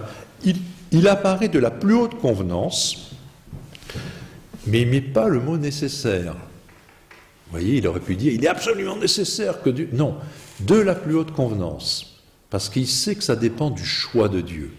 Et donc, Dieu aurait pu faire autrement. Il y a de plus haute convenance que les choses visibles soient manifestées, que par les choses visibles soient manifestés les attributs invisibles de Dieu. Ah, voilà la première raison de convenance, c'est que Dieu est invisible et nous, nous sommes faits pour voir des choses visibles. L'incarnation, c'est une question du passage de l'invisible à l'invisible. Hein. Le monde entier a été créé pour cela, selon l'apôtre, vous savez, Romains 1,20, Saint Paul qui dit, qui dit, ah ben voilà, c'est marqué, les perfections invisibles de Dieu se découvrent à la pensée par ses œuvres. Mais, dit Saint Jean d'Amassène, notez au, passage que Saint Thomas, il, s'articule bien sur des textes de l'Écriture, sur des textes de Père de l'Église, Jean d'Amassène étant un, des, des, derniers et des plus grands, c'est par le mystère de l'incarnation que nous sont manifestés à la fois la bonté, la sagesse, la justice et la puissance de Dieu. Autrement dit, ces choses qui sont invisibles, hein, la sagesse, la justice et la puissance de Dieu, eh bien, elles vont, elles vont devenir visibles à travers, à travers Jésus, à travers l'humanité de Jésus. Hein. Alors là, il développe sa bonté, car il n'a pas méprisé la faiblesse de notre chair, sa justice, car l'homme ayant été vécu par le tyran du monde, c'est-à-dire le diable, Dieu a voulu que ce tyran soit vaincu à son tour par l'homme lui-même, c'est-à-dire par l'humanité de Jésus, et c'est en respectant notre liberté qu'il nous a arrachés à la mort. Sa sagesse, car dans la situation la plus difficile, il a su donner la solution la plus adaptée, la plus convenante, il faut mettre là, mal traduit. Sa puissance infinie, car rien n'est plus grand que ceci, Dieu qui s'est fait homme. Hein, rien n'est plus grand que ceci, que Dieu qui s'est fait homme. Hein. Comme saint, Thomas dira à propos de la toute-puissance de Dieu, la toute-puissance de Dieu se manifeste surtout quand il fait miséricorde. Ce qui est intéressant parce que généralement la toute-puissance est associée à l'acte créateur de Dieu. Et saint Thomas l'associe à l'acte créateur, mais surtout au fait que Dieu puisse faire qu'un pécheur eh bien, ne soit plus pécheur. C'est là vraiment qu'elle a toute puissance, et elle se fait bien hein, par l'humanité de Jésus. Donc, voyez, il dit, faut prendre les choses autrement. On peut voir qu'il y a beaucoup de raisons qui sont concentrées sur le passage du visible à l'invisible. Pour nous, on a besoin de passer, d'accéder à Dieu par quelque chose de visible, et c'est l'humanité de Jésus. Et il va continuer. Conclusion. Revenons un petit peu, qu'est-ce que ça veut dire qu'être con? Pour tout être, ce qui est convenable et ce qui lui, et ce qui lui incombe en raison de sa nature propre. C'est ainsi qu'il convient à l'homme de raisonner, puisque par nature, il est un être raisonnable. Bien. Or, qu'est-ce que c'est que la nature même de Dieu? La nature même de Dieu, c'est l'essence de la bonté. C'est la bonté, comme le montre Denis, peu importe. Aussi, tout ce qui ressort à la raison de bien convient à Dieu. Or, il appartient à la raison de bien qu'il se communique à autrui, comme le montre Denis. Alors ça, ça a rien, ça a l'air de rien. Ça veut dire quoi? Ça veut dire, en fond, si Dieu est amour, il faut qu'il se communique. Enfin, il faut. Il est dans sa nature de se communiquer.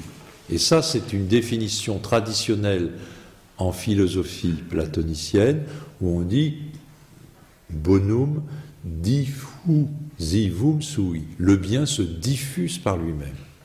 Se diffuse par lui-même. Donc ça, derrière, hein, d'ailleurs en, empruntant Denis, qui est un auteur, qui, est un, auteur plus tard, euh, peu importe, euh, le bon, la bonté. Donc là, c'est pris du côté de la charité, de l'amour de Dieu. Il est dans l'amour de Dieu de se communiquer. Voyez hein Ainsi appartient-il à la souveraine, au souverain qui se communique à la créature. Et cette souveraine communication se réalise quand Dieu s'unit à la nature créée de façon à ne former qu'une seule personne de ces trois réalités, le Verbe, l'âme et la chair ou le corps, si vous voulez. Hein Donc, la suprême bonté de Dieu, c'est de s'être uni à cette humanité de Jésus. La convenance de l'incarnation apparaît donc, dit-il, à l'évidence. À l'évidence. Voyez, ça convient du côté du visible et de l'invisible par rapport à notre mode de connaissance, mais si on se place du côté de Dieu, ça convient aussi par rapport à la grande charité. Bien sûr que Dieu, pourquoi on n'emploie pas le mot nécessaire Parce qu'on veut maintenir la liberté de Dieu? C'est Dieu qui a choisi de le faire comme ça. Il n'y a pas une nécessité en Dieu qui s'incarne, mais c'est vrai qu'on peut le voir et on peut le développer, que c'est bien dans la grande logique de Dieu si Dieu est amour. Si Dieu est amour, il veut se communiquer et donc s'associer à un être humain complet, à mes corps. Hein, vous avez vu, hein, il y a à mes corps. Donc Jésus, l'incarnation, c'est pas le Verbe qui s'associe à un corps, il s'associe à une âme aussi humaine. Hein. Mais vous reverrez ça. Donc en Jésus, il faut dire qu'il y a une intelligence divine et une intelligence humaine. Il y a les deux, comme il y a deux volontés. Alors, donc ça, c'est des convenances parmi d'autres. Il y en a beaucoup d'autres chez saint Thomas. Hein. il en développe beaucoup d'autres, beaucoup plus nombreuses dans la Somme contre les gentils. Vous pouvez aller les voir, hein, où il développe cela. Mais disons que celle-là, prise, vous voyez, du passage du, visible à l'invisible. Hein, ça, c'est notre mode de connaissance. Nous, on, on commence par le visible, hein, c'est comme ça que nous connaissons, on voit une table et on a dans notre tête la définition de la table, la définition invisible. Mais sans l'expérience sensible, ça Saint Thomas y reviendra toujours, sans l'expérience sensible, visible, on a du mal à croire à quelque chose. Donc il faut que ça parte du sensible, ça part du sensible, l'humanité de Jésus, c'est pour ça que Dieu s'est incarné. D'accord?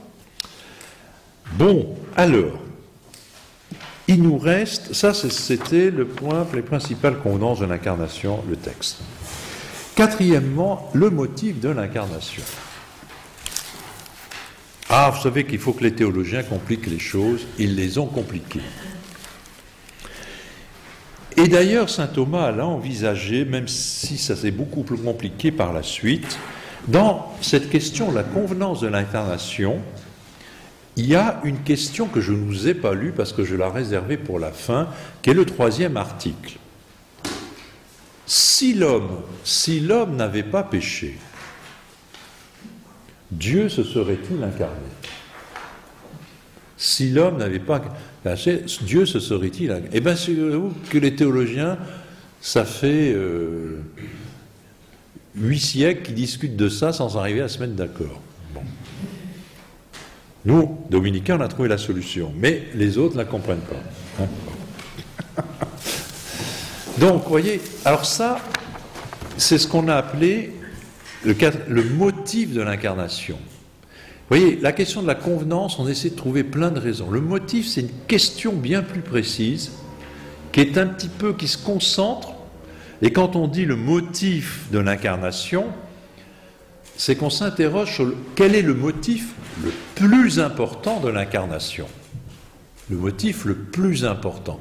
Selon la réponse qu'on donne à cette question, on a deux manières de comprendre notre foi. C'est quand même pas rien. C'est quand même pas rien.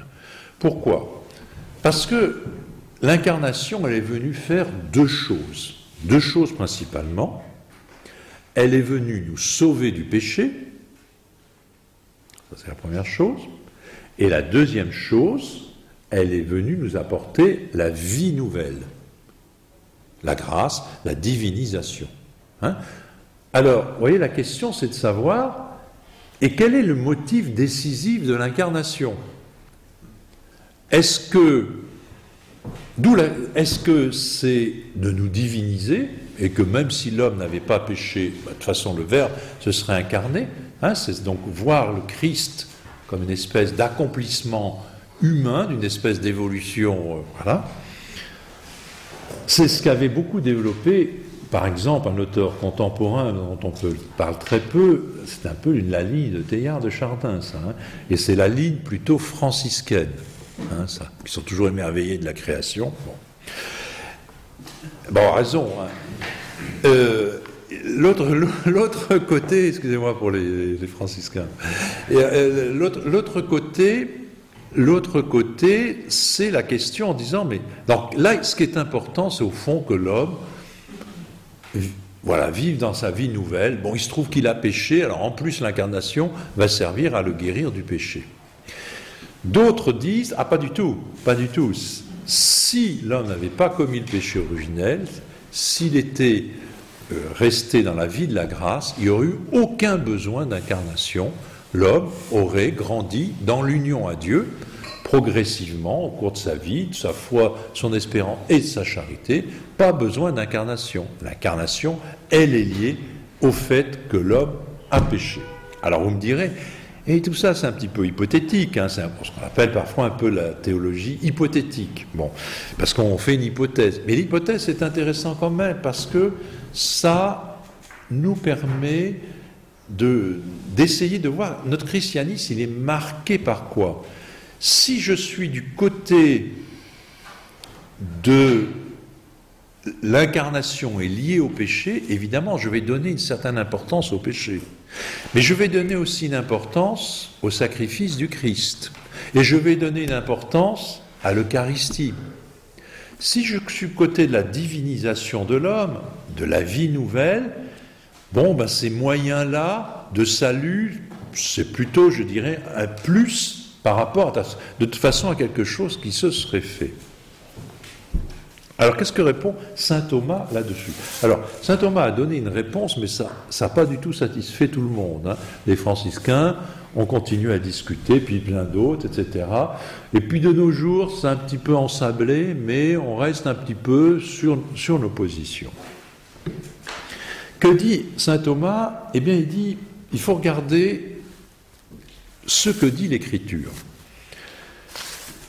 Lui, il rapporte les deux positions et il dit finalement, quand l'Écriture dans la Bible, parle de l'homme, il s'agit toujours de l'homme pécheur. Il s'agit toujours de l'homme pécheur, mis à part le, je dirais, avant le péché originel, mais enfin ça ne dure pas très longtemps, ça ne fait pas beaucoup de pages dans la Bible. Tout le reste, c'est l'homme pécheur. Et tous les titres de Jésus, c'est toujours des titres, sauf peut-être Adam et le nouvel Adam, mais encore que c'est Adam pécheur, c'est toujours des titres prêtre, prophète et roi dans le monde du péché. Ce qui fait dire à saint Thomas, il dit, il est mieux de dire que l'incarnation est d'abord pour nous sauver du péché, de telle manière que si l'homme n'avait pas péché, le Verbe ne se serait pas incarné.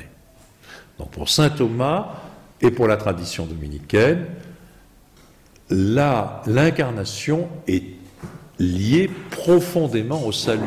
Et c'est la raison pour laquelle je vous avais dit d'être attentif dans le prologue quand il parle de notre Sauveur et du salut. Ça revient très souvent. Ça revient très souvent.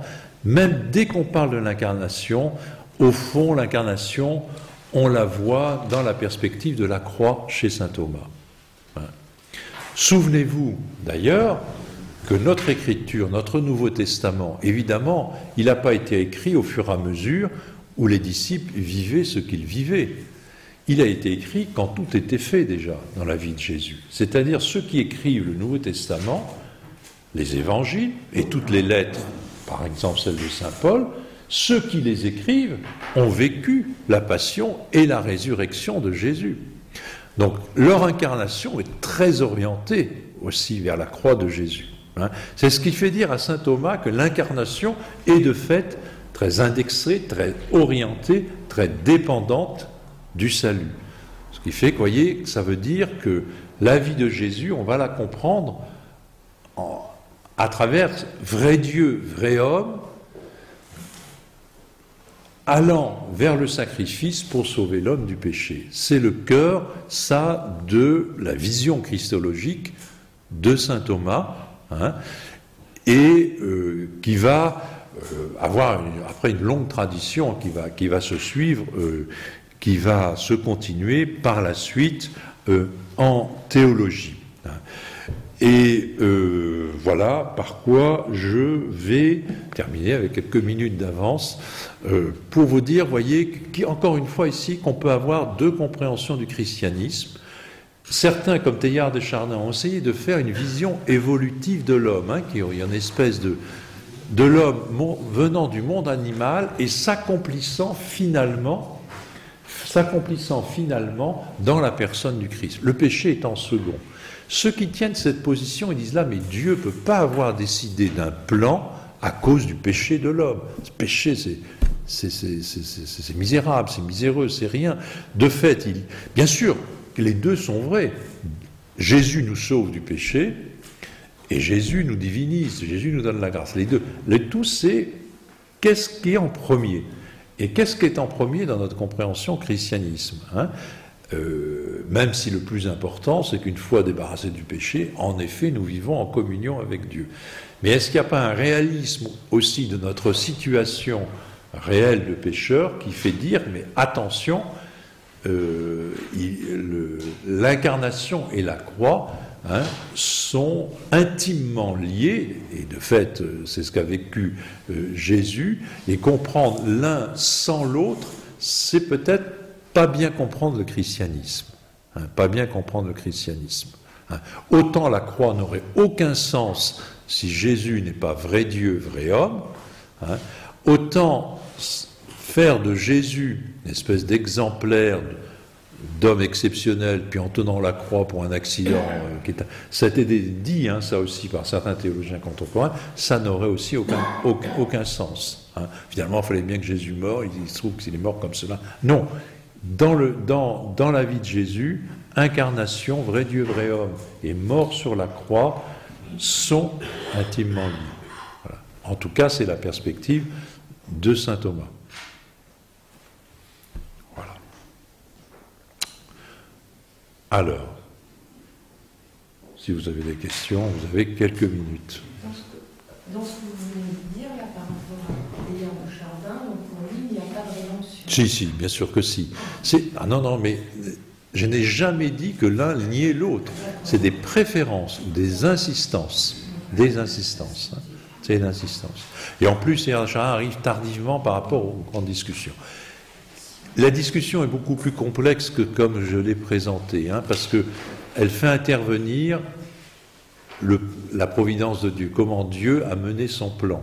Hein. Et, vous comprenez que Dieu, n'est pas en train de regarder les hommes, puis il dit, ah mince, ils ont péché. Ah bon, bon, alors on va s'incarner. C'est pas comme ça que ça se passe. Hein, voyez, il, il, a déjà, lui, toute l'histoire dans sa tête, donc ça fait intervenir aussi la question de, de l'ordre providentiel de Dieu. Mais ça, je ne l'ai pas abordé parce que c'est plus complexe et ça amène à trop de discussions. Mais en revanche, voyez sur comment nous, à partir de là, on comprend le Christ. Est-ce qu'on le comprend Est-ce qu'on est dans la série Christ, croix, résurrection, Eucharistie ou plutôt l'incarnation comme une espèce de, de, promotion divine de l'homme, si vous voulez, qui comprend aussi cet aspect rédempteur, parce qu'il se trouve que cet homme est là sa péché. Hein.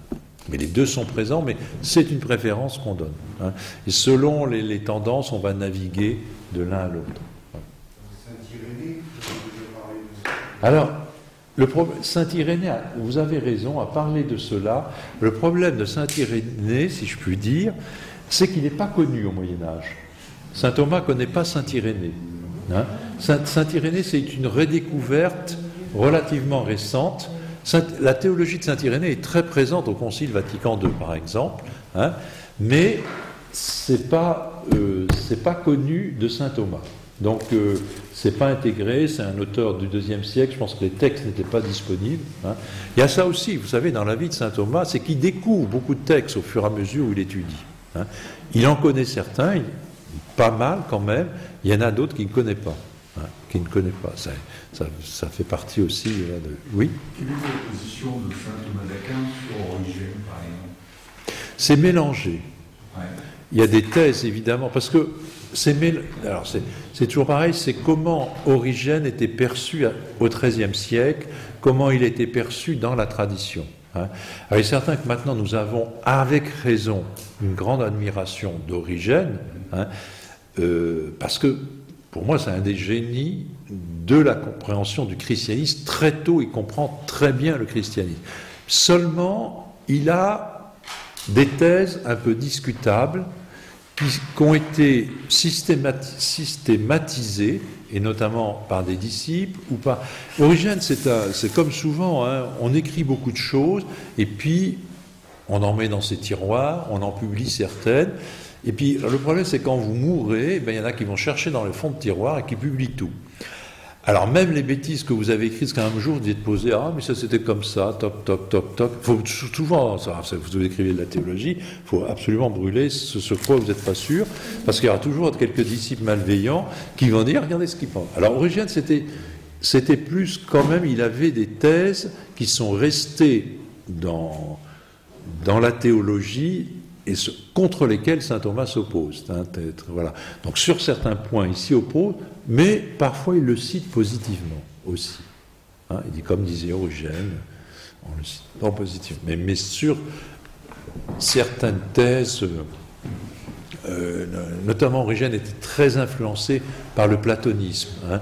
Donc il, soutenait qu'il y avait une espèce de préexistence des âmes qui auraient contemplé Dieu et qui seraient venues dans un corps suite à une espèce de chute. Alors ça, saint Thomas, pour lui, c'est niette. hein.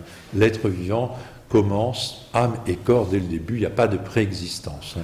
Plus d'autres petites thèses aussi sur les fins dernières. C'est mélangé, je dirais. La, grande référence, de saint Thomas, c'est comme on vous l'a dit, c'est Aristote, et très souvent, en théologie, pour la tradition latine, c'est saint Augustin. Hein, ça, ça revient. euh, pas- mais il y en a beaucoup d'autres. hein. Mais saint Augustin est quand même le- une des références. euh,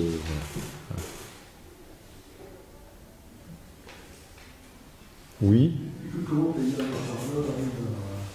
s'en sortir en admettant l'évolution de l'homme qui sort du règne animal Et à quel moment, à ce moment-là, Dieu a mis une âme dans le corps Ah oui.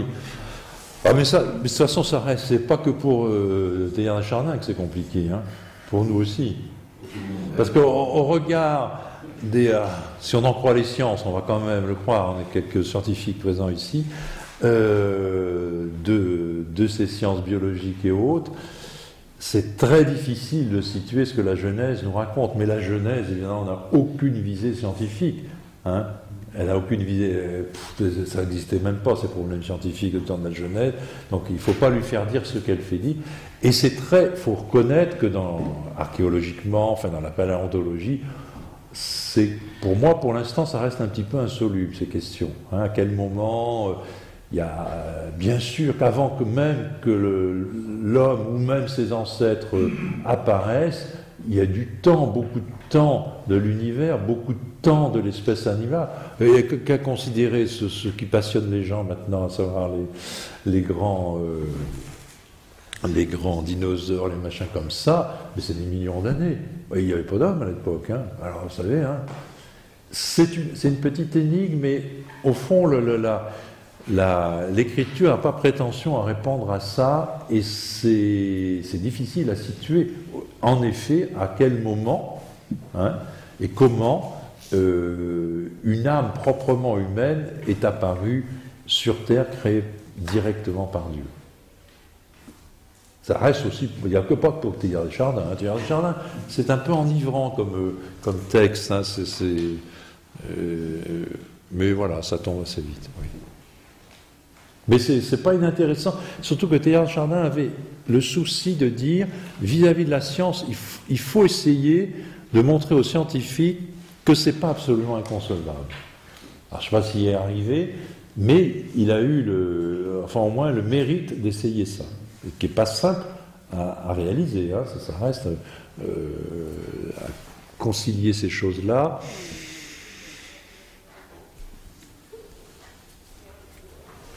Vous avez dit euh, l'incarnation est venue faire deux choses, soit nous sauver du péché, soit Les deux, hein. oui.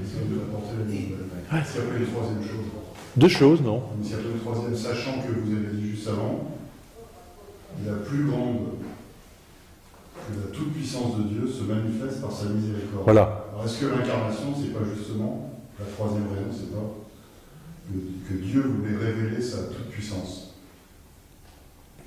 Euh, euh, alors, oui, elle est implicite à ces deux, en tout cas. Hein, en nous sauvant, en nous sauvant, il révèle sa toute-puissance. C'est vrai. hein. parce que euh, nous sauver, c'est-à-dire qu'on est au fond du trou, il nous en sort. Bon. Mais il nous en sort renouvelé, hein, donc il nous recrée d'une certaine manière, un peu nouveau. Il ne fait pas uniquement nous sortir du trou et nous passer l'engueulade parce qu'on est tombé dans le trou, c'est qu'on est vraiment plus celui qui était au fond du trou. hein. Alors c'est vrai que ça révèle, alors il y a un, aspect, c'est, vous avez raison, qui révèle, euh, je dirais, la, la toute-puissance de Dieu, mais elle est comprise dans les deux, les deux, je dirais, moi. Elle est comprise dans les deux. Mais ça révèle aussi sa charité, on pourrait dire. hein. Ça révèle sa justice aussi. Ça révèle euh, etc., plein de choses. Mais alors, est-ce qu'on en fait un troisième? À voir. Mais il y a un aspect révélateur qui est important. Vous avez raison de le souligner. Plus que réaliser quelque chose, il y a aussi révéler quelque chose. Ça, c'est un aspect un petit peu second chez saint Thomas, mais sur lequel on peut, en effet, qui quand même, vous voyez, on passe de, du visible à l'invisible. hein. Donc, ce qui serait invisible si euh, le Christ n'était pas venu, ça devient visible, et donc c'est quand même présent chez saint Thomas. Il y a un aspect révélateur, hein, et qui est peut-être un petit peu en deuxième par rapport à l'efficience, par rapport à l'acte de nous, de nous sauver. Oui. Par rapport aux écrits de saint Thomas les thèses philosophiques de saint Augustin Alors, euh, la grande différence, hein, ça, a été expliqué euh, dans d'autres cours, la grande différence, bon, d'abord c'est les différences d'époque, hein, bien sûr, et euh, ce que je disais à propos de la- de la logique, mais à propos, c'est que c'est l'arrivée d'Aristote en théologie hein, et des thèses d'Aristote. Alors qu'on peut dire que saint Augustin est plus, il est sous des influences complexes, hein, euh, philosophiques, mais disons que traditionnellement, on, on situe plus Augustin sous influence platonicienne et néo-platonicienne, mais pas seulement, hein, il y a beaucoup d'influences. Donc c'est une autre manière. Vous voyez, pour saint Thomas, par exemple, pour la connaissance, la connaissance humaine chez saint Thomas, c'est une connaissance par abstraction. C'est-à-dire, je vois la table, j'ai une expérience sensible, et à partir d'une table, je vais abstraire le concept de la table. Dans la tradition platonicienne, c'est pas tant l'abstraction qui est première, c'est plutôt ce qu'on appelle l'illumination. J'ai une espèce d'illumination intérieure qui me fait connaître la vérité des choses. Et l'image sensible, c'est une occasion d'une meilleure illumination, mais c'est pas le travail de l'abstraction tel que saint Thomas le reprend à Aristote et le développe. Donc il y a cette influence sur la connaissance, hein, et puis après ça va avoir des répercussions un petit peu aussi sur certaines thèses. Ajoutons à cela que, ben, évidemment, saint Thomas profite aussi du développement de la théologie au cours des siècles. Elle s'est plus développée. euh, saint Augustin est à une époque, il est évêque, donc il, ah, il fait pas mal de choses d'autres aussi, hein, saint Augustin. Saint Thomas, il est que théologien, si je puis dire. Ah, Donc il, fait, a fait que ça toute sa vie. Il a vécu moins longtemps que saint Augustin, donc il a une œuvre importante, mais moins, moins grande en volume. Mais, euh, mais il vient après, il y a une méthode d'étude qui est différente, voyez, etc. Universitaire, euh, Saint-Augustin n'évolue pas, il n'évolue pas du tout dans une université, il a une espèce de génie personnel. et- dans les titres que l'on donne au Christ et qui est référencé à, à l'Ancien Testament, il, y a- il se dit lui-même le Fils de l'homme. oui, Euh, Cette expression, je, je n'ai jamais réussi Ah. à, à- à comprendre. Et quel est le lien par rapport à l'incarnation? Est-ce qu'on peut faire un lien? D'où vient qu'il se présente comme le Fils de l'homme? Ah, bonne question. Et oui, et ça, elle est incompréhensible si on ne la réfère pas à certains livres de l'Ancien Testament où on la retrouve. Oui, de fait. je ne vous ai pas parlé de tout, hein, bien sûr, parce que dans l'Ancien Testament, il y a des textes euh, de différents types. hein. Je vous ai parlé des, des types euh, de la lignée de David. Bon, et, et il y a des textes aussi qui se réfèrent, le Fils de l'homme se réfère à ça, des textes de type déjà apocalyptique, hein, et qui parlent en effet parfois de, personnages euh, euh, énigmatiques, hein, mais euh, comme d'ailleurs dans le messianisme, hein, il y a un moment Israël, parce qu'Israël pensait avoir une promesse d'un roi divin toujours avec, et en fait ils vont perdre, ils vont être envahis, ils vont être déportés, à plusieurs reprises, et donc ils ne comprennent plus les promesses de Dieu, qui leur avait promis un roi, et ce roi. Alors ça devient, le Messie devient une espèce de figure euh, à la fois prophétique, apocalyptique, euh, sapientielle aussi, euh, très complexe et très énigmatique. Hein. Et quand Jésus arrive, ben, on se demande si c'est pas ça qu'il va faire. Hein. Seulement, on n'avait jamais imaginé que Jésus et c'est Jésus qui va le faire, puisse non seulement réaliser le type du Messie, oui, parce qu'on en attendait quand même, mais qu'il associe ce Messie à une deuxième figure qui se présente dans l'Ancien Testament, qui est le serviteur souffrant. Ça, le lien n'est pas fait dans l'Ancien Testament. Et lui, il va les associer. Hein. Ce Messie, ce n'est pas n'importe quel roi, ce n'est pas quel royaume, c'est le royaume qu'il inaugure justement sur la croix en étant le serviteur souffrant. Là est la nouveauté de Jésus. Finalement, il reprend ces deux il les associe dans, dans, son... Alors, en effet, il y a des titres comme le Fils de l'homme, etc., qui viennent de cette littérature et qui veulent chaque, chacun, chaque titre de Jésus, hein, comme le mot Jésus lui-même d'ailleurs, comme le titre Emmanuel, euh, veut caractériser quelque chose, cet enracinement. Euh. Quand on comprend ça, de même qu'on comprend, il y a, des, voyez, des choses qu'on ne voit pas, mais quand, quand Jésus euh, lit dans les cœurs, il connaît ce qu'il y a dans le cœur de l'homme. Ça, pour un juif, c'est typique. Il n'y a que Dieu qui peut faire ça. C'est affirmer la divinité de Jésus. Quand il parle que le, que le salut, le salut euh, advient par lui, un juif, ça fait tilt immédiatement. Il n'y a que Dieu qui sauve. Jamais un prophète ne dirait ça. voyez, jamais un prophète. Euh, où les prophètes ont toujours, hein, regardez, euh, notamment comme Jérémie, ont l'impression de pas être à la hauteur des choses, de se faire. Jésus, il n'a pas conscience de, de, quelconque faiblesse. Il va utiliser la faiblesse de son humanité pour combattre, mais lui-même ne partage pas du tout la faiblesse très fréquente des prophètes, sans, pour ne pas parler des rois qui le précèdent. Hein, Donc euh, c'est très important de, voir qu'est-ce que c'est qu'un... Comment Dieu, par exemple, quand il dit qu'il va participer au jugement dernier, pour un juif, c'est pareil. Il n'y a que Dieu qui juge à la fin des temps. Donc quand Jésus dit qu'il y participera, euh, c'est affirmer sa divinité. Hein. la plupart des juifs ne s'y trompent pas. Hein. ils voient bien qu'il rentre dans, un norme, dans l'ordre du blasphème, parce qu'il s'est fait égal à Dieu.